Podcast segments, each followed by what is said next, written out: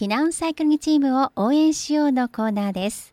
このコーナーは選手に電話をかけてお話を伺う選手にテレフォンでお届けをしています。今回はこの方の登場です。こんばんは。こんばんは。はい畑中祐介選手です。よろしくお願いいたします。はいよろしくお願いします。俺八って言った方がいいですか？あそうですねちょっとそろそろ定着させたいんですけどね。そうですよね。畑中祐介なんて名前、長ったらしいですから。そうですね。はい。俺八でいきましょう。はい。はい、もうご自身で俺八ですって名乗ってくださいね。わかりました。はい。はい。さあ、畑中選手、もう本当に今月はレースが目白押しでお忙しい10月ですけれども、はい、先週も本当にお疲れ様でした。そうですね、先週が久しぶりの UCI レース、国際カテゴリーのレースだったんですけど、はい、はい、えっ、ー、と、まあ、勝てはしなかったんですけど、チームでかなりいい成績を出すことができました。はい、振り返ります。うん、10月9日土曜日、大分にて開催されました大分憩いの道クリテリウムがまずありましたよね。はい、まあこれはあの中島選手と畑中選手で上位争いを行いました。で、うん、結果的に中島選手が3位に入賞されまして2年連続3位入賞という形になりましたけれどもやはりこのレースも畑中選手好アシストでしたね。そうですね、まず作戦としてですね、はい、避難チームはですね、うん、あの結構山に強い選手が多いんですよ。ええ。ーなので、クリテリウムっていうあの平坦を高速で走るレースは少し不得意なんですけど、その中で一番得意な中島選手と、うん、オールラウンドに走れる畑中で狙うという話だったんですけど、まあ、ぴったりはまりまして、えー、逃げというんですけど、先行する集団に入りまして、でそれがゴールまで行って、はい、はい、で敵チームと激しい一位争いを繰り広げ、最後のコーナー、うまく曲がれて、で最後は力勝負だったんですけど、エースの、えー、中島選手が3位に入ってくれました。うん、本当ですね、もうこれね、はい、レース後の2人の笑顔のツーショット写真を見まして、すごい素敵でした。はい、ベテランやるなと思いますね、2人、うまく。あの連携っていうのはあの、えー、声をかけることもあるんですけど、はい、結構極限の状態だったんで、クリテリウムってかなり短いところですぐコーナーが来ちゃうんで、ほぼ声をかけずに、あの一瞬目があった瞬間にどっちが前に行くみたいなのがあって、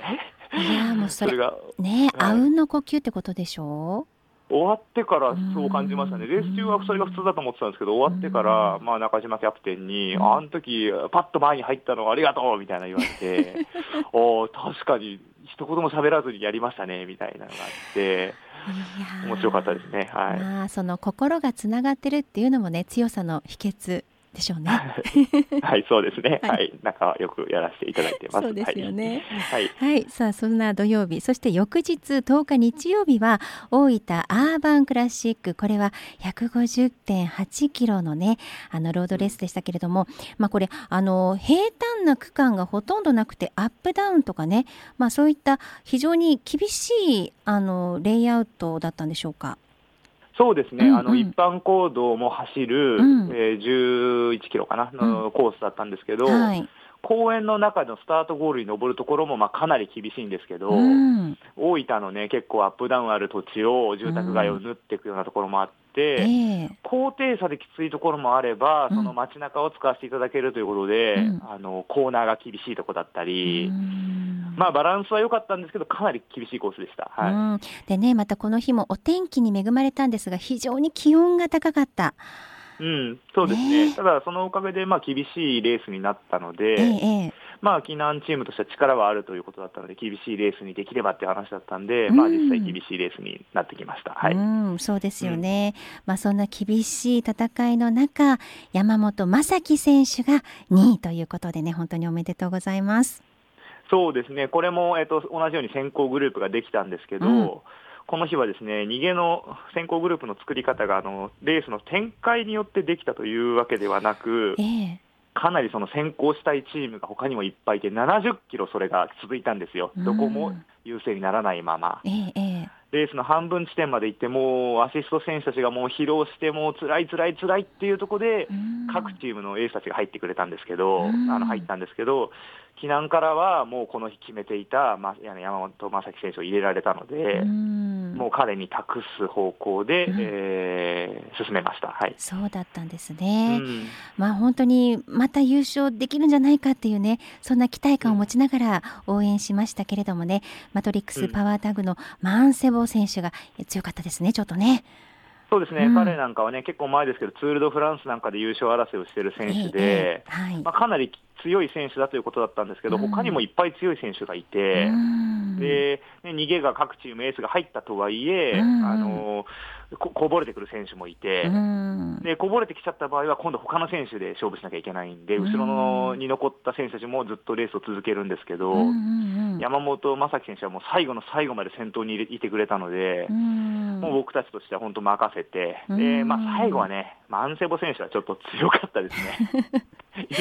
ね。ちょっとね、まあ、でもそこでまたさらにねあの正樹選手も刺激を受けたなんて感想をね述べてらっしゃいましたからまた次のステップに向かっていい弾みになるんじゃないかなっていう気もしますよね。うんそうですね、ここまで結構強くてですね、うん、山口のレースも勝っていたんですけど、やはり UCI レースっていうのは少し別格っていうところもありまして、はい、結構ここでね、強さをまあ見せられて、彼も成長した反面ですね、ちょっと強いのが敵チームにばれてしまいまして、こうなってくると、ちょっとこの後のレースがね。なるほど、なるほど、はい、ちょっと厳しくなってくるかもしれませんけども、まあ、そこはやはり気合でという感じでしょうかね。そうですね、選手はやっぱりそういうプレッシャーの中で成長していくっていうところも、うん、彼なんかまだ中堅よりまあ若いかな選手なので、はい、伸びるんじゃないかなと思います、うん、期待したいですね、はい、さあファンの方からメッセージも来ています。まずはグッディさんからです。オレハチ選手こんばんは。こんばんは。先日の大分のレースお疲れ様でした。はい、限定的ではありますが少しずつ観客も戻ってきており選手の皆様もやる気が上がったのではないでしょうか、うん、うん、そんな感じでしたか？そうですね、うん、まだね、あの向こうでも、えーと、ワクチンを打ってるとか、えー、うん。うん、特別な、えー、許可をもらった人しか入れない会場だったんですけど、ええ、まあ、一部の方は入ってきてくれて、うんうんうん、であとは、えーと地元の方の応援がね、すごくて、僕らに対してじゃなかったんですけどね、地元なので、で、今年はね、えっ、ー、と、スパークル大分っていうね、地域密着のチームができまして、で、そのチームへの応援なんかがすごくてですね、あの、住宅街を抜けるコースだったんですけど、多分あの住宅に住まわれてる方だと、方だと思うんですけど、子供たちがですね、えー、ここのスパークル大分の選手の名前を呼んで応援してたんですね。いやすごい自転車人気ありますね、はい。そうなんですこれはもうロードレースの魅力であり、うんうん、本質であるなと思って、まあ、羨ましかったですね、この段階では。なるほどね。まあ、でもそれは本当に他チームから見ても嬉しいことですよね。盛り上がってるなっていうのはね。そうですね、僕も早く、はい、俺8位というコールの中をね、はい、もう一気に駆け抜けたいですね。はい。まあそんなコールが聞こえるか。えさて、明日は長良川で AACA ですねと。で、僕も明日は今年初のレース観戦で人生2回目の生オレハチが見れそうなので楽しみにしていますと。あなるほど、はい、うん、10月も中盤なのに暑い日寒い日ありますが体調を崩さないように頑張ってくださいねといただきましたグッティさんです。はいありがとうございます。そうですね、明日は、はい、えっ、ー、と、地元の、まあ、えっ、ー、と、チャレンジ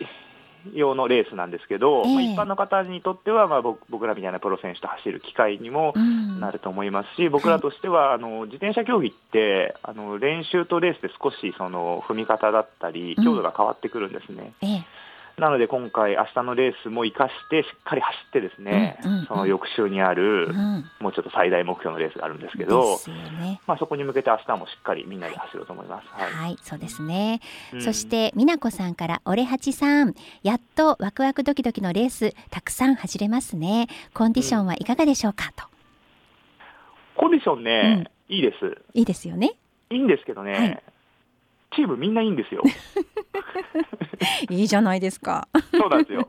個人的に目立たないななんて思って そこがちょっとね、ねうん、でもまあ強いことには越したことないですからね。うん、そうですね。やはり強いチームで強い選手なんですけど、あのアシストって言ってね、あの、助けるサポートするメンバーが弱いと。うんうんうんどんなエースでもかなり勝てなくなるのがこの自転車レースの面白さなので、アシストっていう意味でもそうだし、もしその、ね、レース展開のあやで自分が勝負しなきゃいけなくなった時には絶対勝負しなきゃいけないですし、そういう意味ではもう、はい、全員意識高いですね。そうですよね、うん、はい。で美奈子さんいなべ市も来月サイクルイベントがあって盛り上がってますよ。避難春日井サークルターミナルのジャージも来月仕上がるみたいで楽しみです。バックに大きなキワンくんがデザインされていますそして明日の AACA ガキナン T シャツで孫と応援に行きます。明日もワクワクドキドキ頑張ってくださいね。ではではといただきましたよ。はい。嬉しいですね。そう、ね、そんな、はい、明日の AACA カップとそして来週です。10月22から24広島で開催されます全日本選手権。こちらに向けてですね締めくくりになります。お聞きの皆さんにメッセージをお願いいたします。はい、えっ、ー、とね、えー、1年間、1年、えっ、ー、と、1回中止になりまして、2年ぶりの全日本選手権なんですけど、えー、全日本選手権、もう分かりやすく日本チャンピオン1人決めるレースなんですね。はい。で、えー、優勝者が1年間、えー、チャンピオンの証のチャンピオンジャージという白くて日の丸が入ったジャージを着られるんですけど、えーえー、今はもう、えー、2年間繰り越しで、えー、弱虫ペダルサイクリングチームのね、入部選手という、はい、僕仲がいい選手なんですけど、はい。うん、彼が来てるんで、はい、これをですね、チーム、避難サイクリングチームの誰かがゲットしてですね、1年間、はい、えー、白いジャージをチームのもとに、うんえー、持っていきたいと思ってます。そうですね。うん、もうそこ本当にファンとしては期待してますから。そうですよね。うん、あれかっこいいんですよね。